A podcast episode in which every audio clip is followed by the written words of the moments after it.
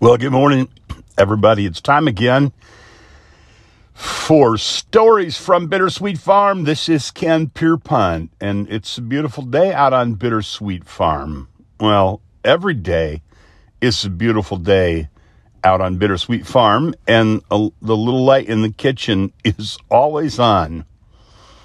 But I'm in my studio, in my sound studio, one of the best sound studios available is something many people own the the cabin of a car. It's soundproofish and it's kind of like sound absor- absorbent so it it works. And i and i'm not, not using any special podcasting equipment. I have a little microphone at home but i'm just using my uh, spectacular iphone and today I wanted to tell you a story about Roger W. Thompson. So I was in the Berlin, Ohio bookstore where I have discovered many delightful books over the years. And I stumbled on a book by Roger W. Thompson called We Stood Upon Stars. And it's um outdoor adventure kind of a book. He's a guy that ventures out with his family in a VW camper van in places in the West where I have rarely been.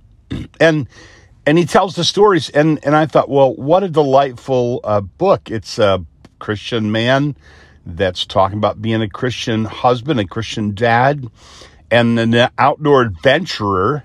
And I thought, what a uh, and the cover was very compelling. So I, I, thought this is a book I've got to read. Well, three quarters of the way through the book, I was a little dense, a little slow to pick up on things, but about three quarters of the way through the book, I realized that the theme of the book is that, well, I'll just put it in my words. I don't think Roger used these exact words, but he felt like a loser. Um, he, he's raised without a dad. His grandfather had a big influence on him, but he but he died when he was still pretty young. And he he he and he felt like his dad, his grandfather could fix anything, could do anything, but but he felt like he wasn't wasn't good at things. And there, there's a theme of the book throughout. Whenever he's trying to do something with his family, the the VW van breaks down in the mountains, and he not only can't fix it, but doesn't know even the names of the parts. And his family knows he doesn't know the names of the parts or he tries to tie a fly and it, and it doesn't work, or he tries to do a float in a river and he has the wrong equipment.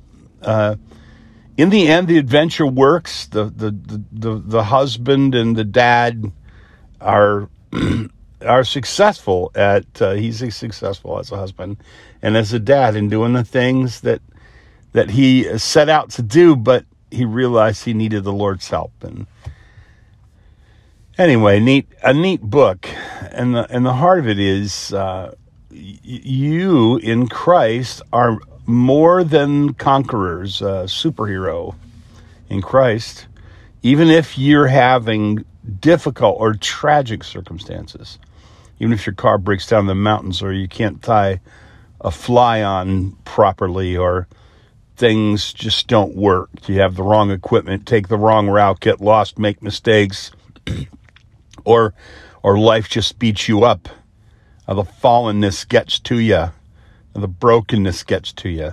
Still in Christ, when we're in Christ, we are destined for victory because Jesus in the end is victor. Jesus wins.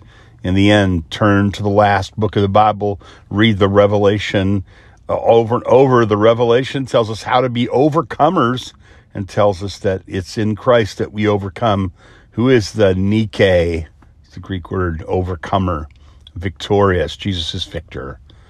Anyway, Roger W. Thompson, uh, We Stood Upon Stars is the name of the book. It has little etchings, little uh, little pencil drawings in it. They're kind of neat. They're real neat. And uh, he's a good writer.